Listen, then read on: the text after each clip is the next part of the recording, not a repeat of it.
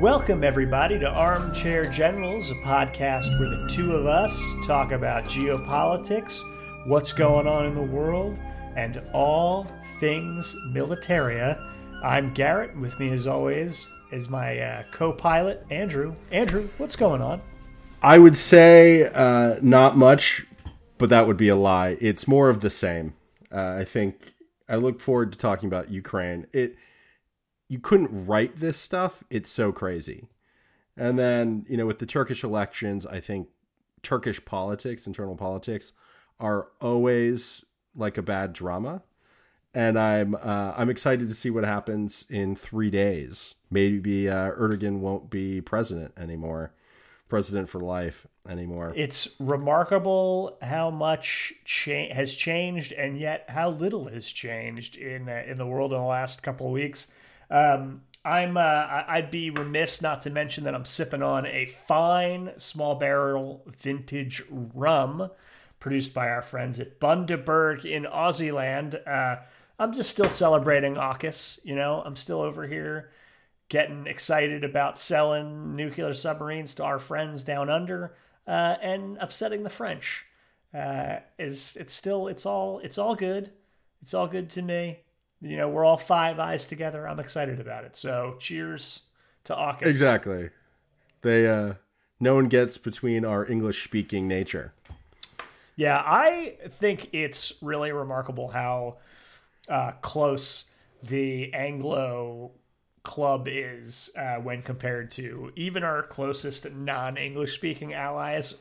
They got to look askance at how close uh, the US, Australia, the UK, and Canada and New Zealand. We'll throw New Zealand in too. They're one of the eyes. They're, it's they're true. All right. They're all right down there too. The Kiwis. I I agree, and it's you know it's funny because like if you were an outside observer, we it's like we fight not fight, but like we're not aligned in a lot of things. That you know our politics, our political systems are different, like X, Y, and Z. But at the same time, it's like brothers or family members and so at the end of the day, there's like this baseline of cooperation that's just sacrosanct. And I, I think you know it's great for us. Yeah, it is great for us. You know what's fascinating is so uh, not to we're digressing a bit, but I think this is interesting. So Five Eyes is the uh, is the name of the intelligence sharing agreement that uh, is between the U.S. NSA, the National Security Agency, our signals intelligence, um, the uh, British GCHQ, the that's the signal intelligence unit in Britain. So signals intelligence is all electronic surveillance of communications. Uh, Canada's, Australia's, and and New Zealand's, and so all five of those countries share the raw data stream. Like the, they've like fully full access between all five partners to the raw intelligence from all signal intercepts. But what all those countries have laws against domestic spying by those agencies. However, the other agencies do not have laws against reading the intercepts of those other countries which are members of Five Eyes. So it's a neat little way to get around domestic laws in each of those countries to read uh, it's intercepted signals within the countries. They just so like an email gets sent in the United States between two people in the United States. The NSA can't read it, but GCHQ can. And if it's something, G, G, you know, GCHQ shares that raw data with NSA. It's like it's it's um that's how close we are. Also, how terrifying uh, that kind of thing is. It's really Abs- absolutely. And I I remember reading an article about I think they were they were doing like terrorism watch, basically like the U.S. was like, we can't, we don't know, but like maybe you should look at some email traffic on these days and, yeah, right. and see what happened. Um, yeah, wink, wink, that nudge, fig nudge. leaf of Yeah. yeah, that fig leaf of legality. Uh, we are living in the worst possible timeline. Anyway, uh, I digress. All, all because of my friend bringing me some Bundaberg back from Australia. We got that little that little aside. But uh, let's jump into it. Sure. Let's start with Ukraine. Ukraine. Absolutely. Wagner Group. What's going on with Prigozhin? You know, well, when he's not starring on TikTok, I mean Telegram or whatever it is, I would say uh, he was supposed to be fighting a war. It seems to be they've progressed about you know 400 feet in in Bakhmut when the uh, the Russian army isn't like fleeing around him. It seems like at this point, uh, I think today was the day he threatened to pull out if he didn't get more ammunition. And at times, I have I have two thoughts on him, and the first is how crazy is this that he's basically like trying to arm you know trying to uh, strong arm the government to basically support his prison ex prisoner army fighting the Ukrainians for a, a, city that really has limited strategic value.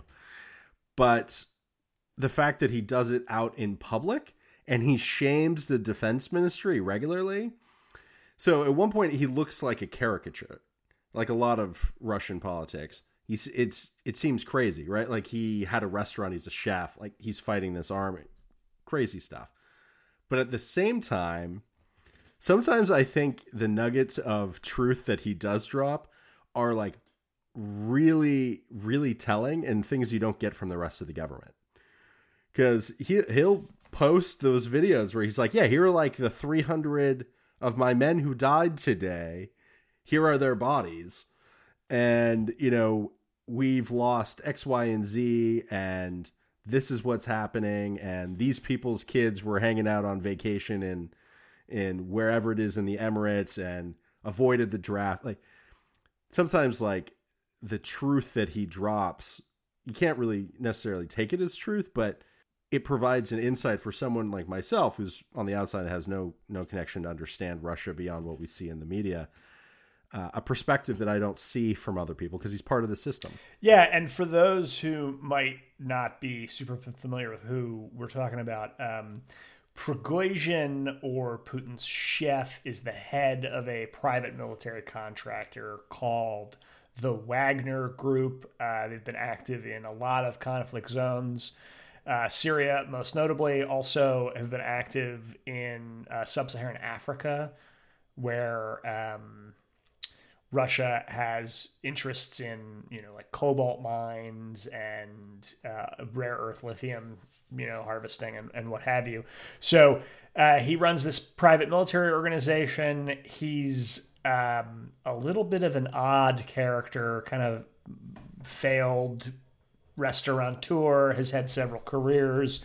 Uh, but is very sometime in jail. Sometime in jail is is yeah a real character and uh, is very has a very large following on Telegram, as you were mentioning, and is uh, fairly close or was fairly close with Putin. He seems to have expended a lot of political capital during the Ukraine war uh, in the form of um, cheerleading and not really presenting with successes uh, to to the Kremlin. Uh, Bakhmut, in particular, has been just a killing field for Wagner mercenaries, and they are most notable now for emptying out prisons and taking the bottom of the barrel sort of uh, of Russian society. Uh, no, giving them no training, handing them a rifle, and then sending them into a meat grinder. I mean, even more than I think the Russian army, the Wagner group is now really just shock troops. Um, this really Soviet style, really, really Stalinist almost World War II style battlefield tactics that we're seeing, especially in Bakhmut. I mean, Bakhmut effectively doesn't exist anymore. I, I think it's not too too much to say. The one thing I would add about the the Wagner Group is it actually started as a pretty sophisticated, highly experienced organization because the members only numbered about five or six thousand, and they were mostly ex special Russian forces, ex Spetsnaz. And they those folks could get paid more working for Wagner in Syria, in the Middle East, in Africa than they could in the Russian army. The irony though is it started that way as kind of like the best of the best and they branded themselves like that. But within a very short period of time of throwing those troops basically in like static World War One warfare, he burned through them. He then went to the prisons. I, I, think he's had something like eight times attrition. So for every person he started with, he's killed eight people. So he's replaced seven, eight times. Uh, I think the U.S. just estimated that they lost twenty thousand folks in back in Bakhmut alone. The fact that the Wagner Group, which was a scalpel, was used as a sledgehammer shows how poorly designed the invasion of Ukraine was at the outset.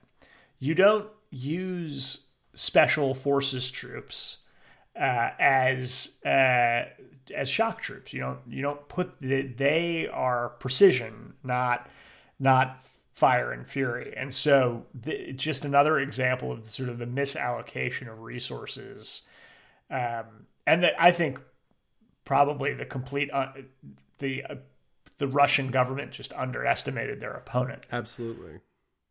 I mean, and this ties in well with I think what's you know something that's analogous here is this Russian offensive that we saw it has gone anywhere. Yeah, it's it's it's been really just static warfare. I want I don't know that one could even call it an offensive.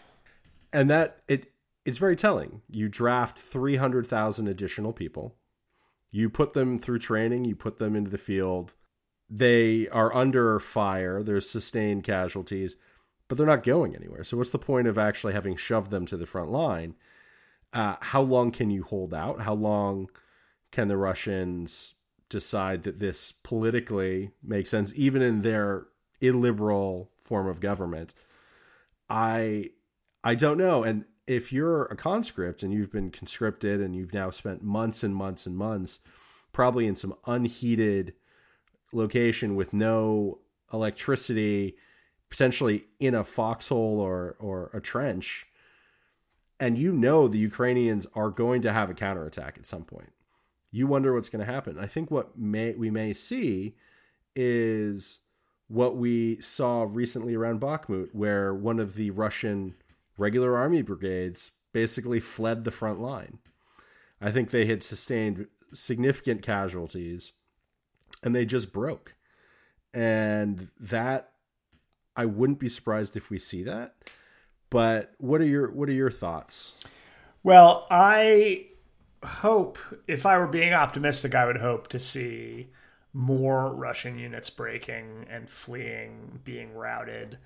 Uh, this the sustain the casualty rate is is unsustainable. Uh, however, you know I hate to say it, but the, the weight of numbers uh, are on the Russian side, and Putin has taken the measure of the West and he's taken the measure of Ukraine, and he has wagered that his resolve is greater than ours. And ultimately, in warfare, uh, that is what counts your willingness to fight longer than your enemy. Look at Afghanistan is a perfect parallel. The Taliban uh, was more willing to die than we were, uh, which, you know, rightly or wrongly, uh, we were there and we were less committed than our enemy. And the more committed foe will, will all, the more com- committed uh, combatant will, will win mo- most often. And I think right now, Russia is more committed than the West, but the open question is are they more committed than Ukraine? And so far, it seems that Ukraine is as committed, if not more committed, to this fight than and better managed and better managed. Certainly better managed. So they have an edge, but that edge only lasts for as long as the West remains committed to supporting the fight in Ukraine. And that it's not clear to me at all that our commitment will extend beyond 2023. Uh, it's really an open question what happens after January of 2025. There will be an election in the United States, and without the US being a strong and forceful advocate for Ukraine in Europe, it's hard to say if Germany and France will maintain levels of support necessary for the Ukrainians to sustain combat much beyond this next year. I agree with you. I what I do think is if that's known, right? Like we're going into an election, things are waning. I wonder I wonder if they somewhat unleash like there are things the Ukrainians aren't doing that they could do because they don't they want to be seen positively basically in the Western media. And when they make their cases, hey, send us tanks, send us I think if if the gloves came off and they're like, we have no support, we don't need to get this political backing. There's no reason why they wouldn't go on the offensive. Like they have HIMARS.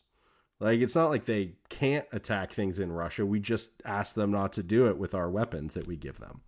So I I do think there's a lot more damage the Ukrainians can do. If they know they're going to lose, they're going to do it. It's just a matter of course. And I also think the Russians, to be perfectly honest, in the modern society, in the modern Russia, I don't think they can do an occupation like a long term occupation with a robust insurgency. Because it's not like it's us versus them. The people look the same, they speak the same language. It, that is like the worst type of insurgency. They talk about blending in, you know, like you wouldn't be able to figure out who's who. And I think it could get, if it got to that point, it could get it could get really bad. But focusing on the now, I'm I'm hopeful that the Ukrainians can can have a successful counteroffensive because this, I think most people agree, this is going to end with a negotiated settlement. And it's just a question of when do both sides feel like the negotiating table is the right time? And I think neither side feels that time is now because neither side feels enough pressure. And I think what we'll see is the Ukrainians we'll see how this counteroffensive goes. If if it doesn't really go anywhere and it's just static line warfare, I wouldn't be surprised if at the end of this fighting season, if we get into the winter, negotiations are more open at that point. That's an interesting take. Uh, it does feel as though something there is a, a timer is is set. There is a, there is time is not on Ukraine's side. It is on Putin's side, barring some externality that we don't foresee. Uh, you know, massive collapse in the Russian military, a coup, his death it's gonna it's it, it's devolved into attritional warfare which Putin can probably sustain better than Ukraine can. More people, uh, larger army, more. So I do wonder. I do wonder with even though we basically say Putin doesn't have to worry about politics. I do wonder like the special military operation this this fake this kind of fiction that this isn't a war in Russia. How long can that last when the death toll hits 100,000, 150,000, 200,000? I mean, that's just dead. I mean, think how many were maimed and wounded. It's it's already isn't the casualty number already at 100,000 for the Russians? The casualties, but I think that the US estimated it was like 60 or 70,000 died. And so when you think of that, I mean, that's what, what are the U.S. losing around like two thousand people, something like in, that? In Iraq, yeah, Iraq and yeah. Afghanistan, I think combined was less than five thousand. We're, so, we're just maybe just over. So yeah, we're we're talking about ten times or more the number of soldiers lost in in our wars in the Middle East. Uh, more soldiers than were killed in Afghanistan, which pre- precipitated the end of of uh, the Soviet Union in some ways. So, uh, and Russia has a long-standing history of military defeats on the battlefield leading to political upheaval in Moscow. You can go back to Afghanistan most recently, but before Afghanistan, uh, World War One, the overthrow of the Tsar. Uh, before that, the Battle of uh, Tsushima the Japanese defeated um, the Russian Navy in uh, in the Far East, and it resulted in the Tsar basically having to sign uh, up sign a constitution, uh, which stripped the the czar of many of the direct powers to govern that he had enjoyed up until then. So this is not this is a a, a repeating cycle within Russian history that military defeats create opportunity for significant political upheaval. So we'll see. It's not certainly it's not without precedent, and it's certainly something that that could happen. Um, but I don't see the cracks showing yet. Neither do I, and and I think one way that will happen is large. I think there are two things that will make it very hard for the Russians not to. One would be, let's say, the Ukrainian offensive occurs, they encircle a large army group, and they basically capture 10,000 Russians or something to that effect. If that happens, it would just be a field day. It, like it would be impossible for the Russians to really deny anything, right? Um, they'll try. The other thing I think is if you see significant territory retaken, or if it's strategically important. So, for example, if Zaporizhia is saying where where I think, as much as I would like to think there's some grand strategy in there, they're just feinting in this direction. Like when you look at a map, if you could go diagonally down from Zaporizhia to like the Azov Sea there, you could cut the Russian lines you would have you would make logistics r- much more challenging for the Russians, and if you could hold it, it would basically make everything on the the eastern bank across from Kherson uh, v- vulnerable to further advances, and then you would be right up at the top of Crimea. You would put more of Crimea in range of of artillery, and also basically put you back to the starting line for where the Ukrainians started, at least in that part of the country, which isn't as rabidly pro Russian. If something like that were to happen, I think it would be hard in Russia to spin that in, in any way but negative to be honest. Um, I think the military bloggers would have a field day, and it would just be interesting to see what happened at that point. Yeah, that what were the what would the take be? Um, it feels as though we've settled into a new normal. Earlier in the conflict, particularly, you know, March, April, May of last year, and then uh, th- throughout the summer, the Russian war was so badly mismanaged, and the Ukrainians were enjoying so much success so early, uh, and then the, the large counteroffensive in the late summer, that it seemed as though momentum was on the Ukrainian side and the Russians were on the back foot. And I think you saw that commentary in the Russian military blogosphere uh, and inside the Russian Ministry of Defense, and people like Prigozhin and people like um, our friend from uh, Chechnya. Kadyrov. Uh, yes. Ramzan. Uh, Ramzan were were really we were getting a lot of that negative feedback and then hostilities really slowed down quite a bit through the winter and into the early spring. And the Russians settled into, I think, a style of, of warfare that benefited them attritional warfare in fixed lines, moving slowly, uh, advancing behind a shield of artillery, uh, destroying basically everything in front of them, and then standing on top of the ashes of that. And so a lot of that that negative commentary has been dialed way back. And so I think psycho from a psychological warfare perspective, from a momentum perspective, Ukraine needs to regain the initiative on the battlefield and show that they're still capable of pushing the Russians back because otherwise the narrative flips and it's that and it goes back to what it was in February of 22 which is they will slowly but surely push Ukraine into a, a, a, position of weakness before forcing them to the negotiating table.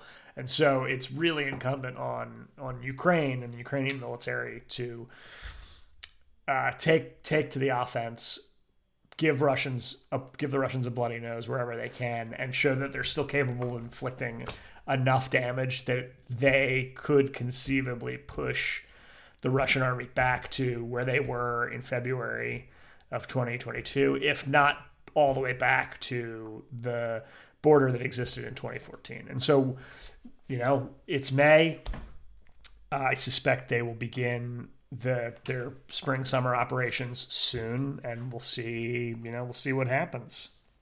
Absolutely, it'll be it'll be intriguing to see, and also enlightening given the, the the weaponry we know the Ukrainians have amassed at this point in time. And it, sadly, if nothing else, we know a lot of people are going to die.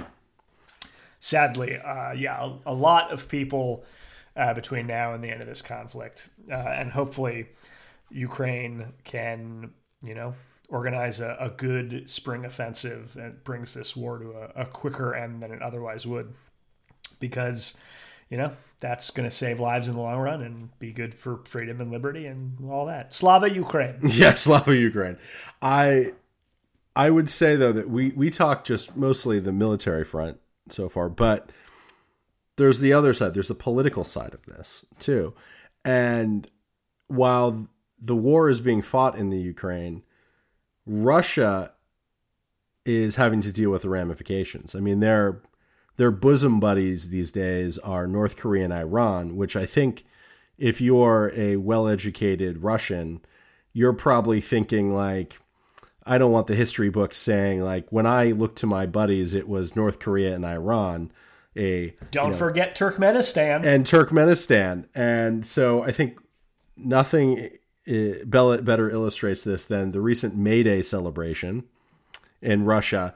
And I do want to touch briefly upon the quote unquote drone strike on Putin that occurred over uh, over the Kremlin when Putin was like a thousand miles away doing false flag. Yeah, false flag. False flag. Uh, I I had two takes on this, and I don't know what is correct. But if let's say the Ukrainians did do it, um, the Russians are incompetent because I heard they, you know, it was like a decent sized drone. And if they flew it 300 miles from the Ukraine over Moscow, got over the Kremlin, that's incompetence right there. And, and it just tells you like how the Ukrainians are not, they're holding back, like when it comes to like messing stuff up in Russia. If they could do that, there's a lot of stuff that's much easier to attack that they could. Um, if this was some type of Ukrainian you know, paramilitary slash, you know, even domestic opposition to Putin. Also, it says a lot about how it could happen.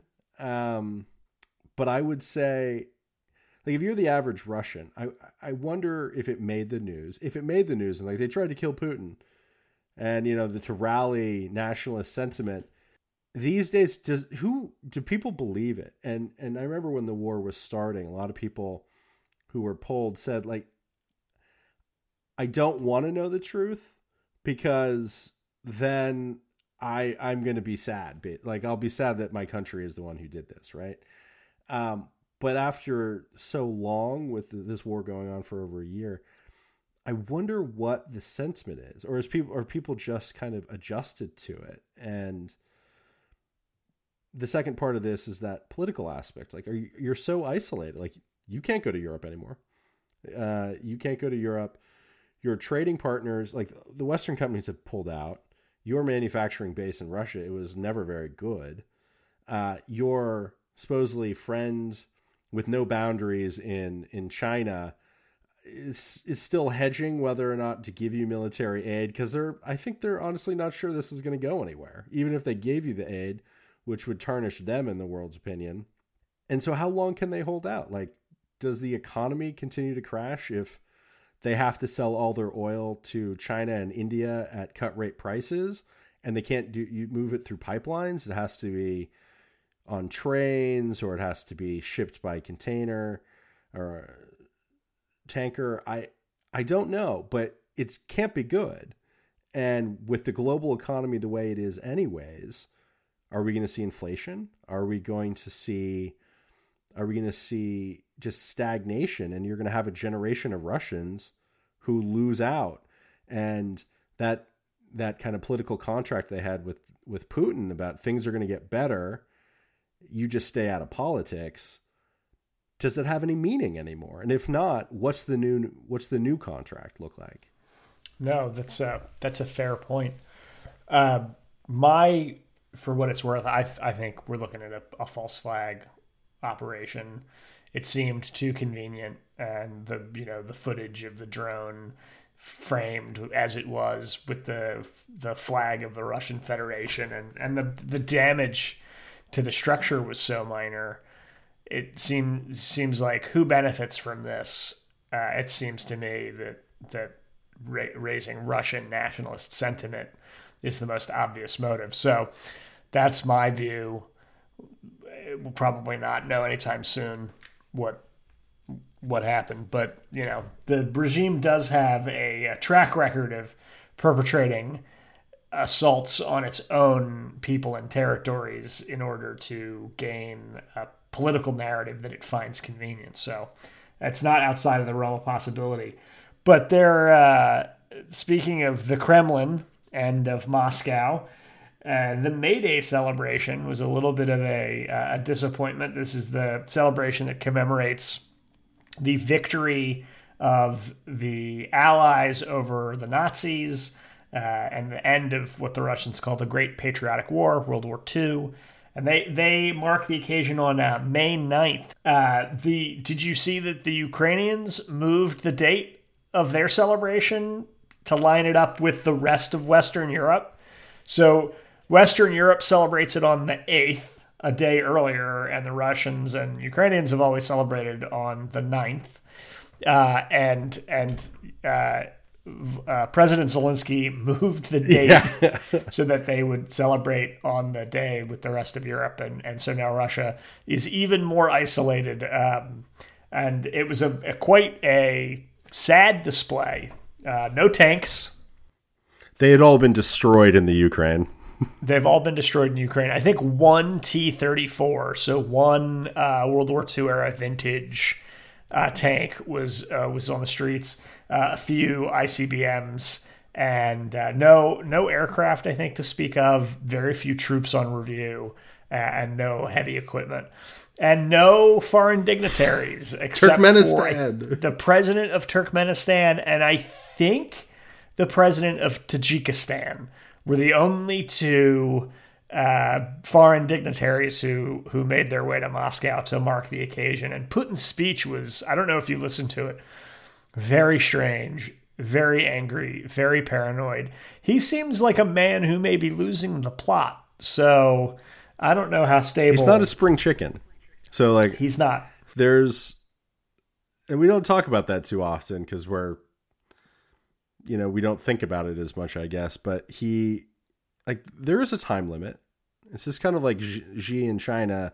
If he wants to take Taiwan, there's there's a time limit, and uh, I don't know. I mean, I think maybe one of his hidden super secret friends is South Africa right now because yeah, isn't uh, that fascinating? The U.S. just uh, accused South Africa of shipping arms to Russia, uh, and not stealthily at all. I guess uh, a large Russian container ship pulled up to South Africa's largest naval base and just uh, started loading stuff up and uh, went off. So, uh, President of South Africa has declared a independent commission shall review this, but also blamed the U.S. for, uh, I guess, publicizing this and thought that they were going to have time to complete their review their internal investigation before it became public knowledge.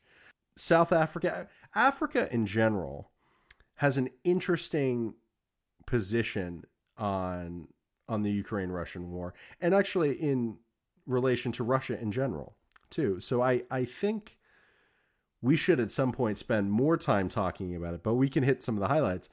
A lot of Africa is maybe not completely on Russia's side, but they probably lean more Russia than they do, you know, the idea of rule of law and national boundaries, which, to be perfectly honest, is really strange to me when you think about the you know the last hundred years of Africa. Uh, the the the right to self determination has been a key precedent in a key principle for many of these countries to overthrow colonial rulers. Uh, but yet they they like cheap Russian gas. They some of them have been sanctioned by the West to the point where they can't really do business, at least their political elite, with the West. So they'll go do business with who they can, which is Russia and China and the like. And so it's it's it's interesting to see how this is more of a non-issue in parts of the world, uh, and and that comes out at UN voting. Yeah, the global South, in particular Africa, really I think sees this as a a regional or internal problem to uh, Europe and is not as interested in getting deeply involved. They're very ambivalent about the whole thing, uh, and and one understands why. You know the the Europe and North America don't concern itself too much with freedom and liberty in uh, Africa, Latin America, historically, parts of Asia. So this is no great surprise. Um, India, in particular, I know we've touched on India before, uh, has always been a leader in the non-aligned movement. They they were throughout the Cold War, and so this I see this as a continuation of that sort of uh, political holdover from that age, where you know that we don't want to take sides east east versus west. We just want to kind of stay out of it, and and there's always uh, some ambivalence about the West, the United States, uh, former colonizing countries, and uh, in in Africa, this is not surprising that, that they're not hot to jump on to an anti-Russian, uh, you know, anti-Russian stances. Agreed. In terms of picking sides, uh, the the there are a lot of people in Turkey who have to pick sides. Very, Very true. May fourteenth, parliamentary and presidential elections in Turkey very interesting and exciting stuff. Andrew, any predictions? I'm going to predict Erdogan loses. Like, oh, I, let me take this back. I think Erdogan loses if he allows the election to occur fairly. I don't think he necessarily loses in the first round. Uh, in Turkey, the winner, if the outright winner occurs in the first round, they have to win at least 50% of the vote. It may not happen. Uh, most recent polling numbers I've seen are Erdogan around 43%. The the sole remaining opposition candidate who six main opposition parties joined together to push him. They are likely to get the Kurdish vote or some part of the Kurdish vote because the Kurdish uh, candidate has, I think, was actually disallowed from running, and the other one of the other two independent candidates who had you know at least a couple percent of the vote has recently uh, left the race. So I think there's a chance that uh, they win the first round, but I think the second round is is their their opportunity. I do think Erdogan is actually going to maintain a majority in parliament. Will make for make uh, a very interesting uh, situation the the premise it, it's very strange that the Turkish opposition their their manifesto is basically we are going to go to rule of law. Like we are going to unwind the crazy and we're going to go back we're not going to we're going to unwind the presidential system. Like I want to win the presidency so I can get rid of the presidency. For our for our listeners who uh, who might not know, uh, Turkey is a hybrid parliamentary presidential system.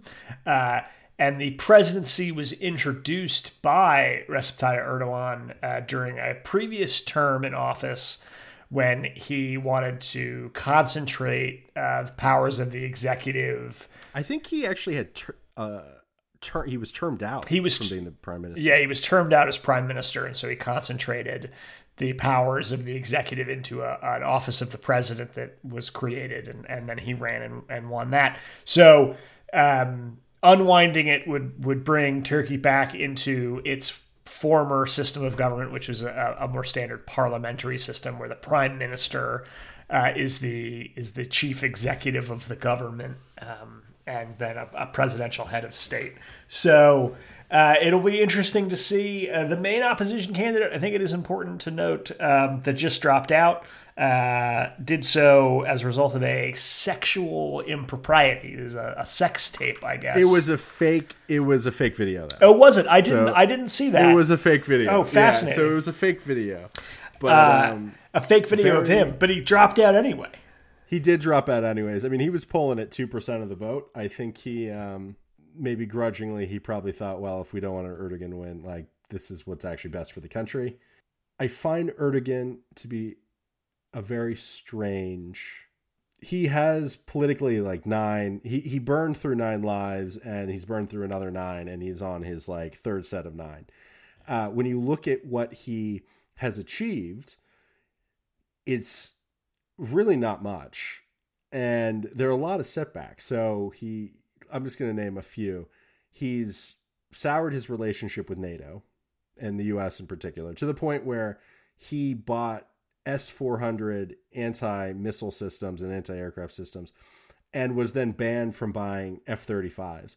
So the Turkish pilots who were training on the F 35 were sent home. and then now he wants he wants to buy more western equipment because he doesn't want i think at the end of the day he realizes we somewhat the west somewhat called his bluff and he doesn't want to like switch over to a russian standard uh, he likes being in NATO. He likes playing the middleman there. So that was not good. Not good. He uh, he has very odd economic policies where he believes that interest rates should always stay low and that they don't affect inflation.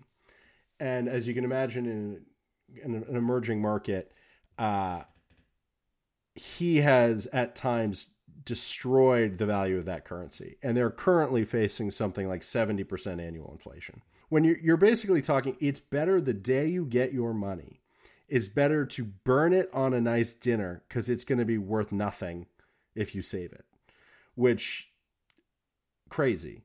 Um, he his main base of support is in the country, and the country is what got pummeled the most by the most recent earthquake and the natural disasters. It came out that he had like lowered the building standards in those regions too to permit more rapid and cheaper building. And then the rollout of aid was pretty horrendous. So he he has a lot of things going against him right now. His I I don't want to call it a failure. I think it was ill advised soiree into Syria which we don't hear a lot about, but basically the army went in for a little bit. I think they started ha- facing losses and then they pulled back out. And uh, his on again, off again bromance with Putin, which says a lot. And the fact that um, it's very ahistorical too, because the Turks, the Turks and the Russians are are typically uh, they do not have a, a history of a long history of cooperation with one another. Let us say he, he it really pushes on this nationalist ideology, but there seems to be very little substance to it. To be perfectly honest, um, he the country seems to be in honestly a worse position than it was if uh, some of the policies he enacted hadn't occurred. And from a political system, it seems to be very backward at this point. He's kind of, I'm not sure what will happen a certain level of cronyism. But uh, I do think if he loses and he allows himself to lose, I think it will make for very contentious um, internal politics because he's best when he's like rabidly nationalist and as a non-elected figure who's basically whose personal party has the majority in parliament he can just whip people up with furor whatever he wanted. And so it would make, I think, ruling with that in the wings very complicated. Very complicated.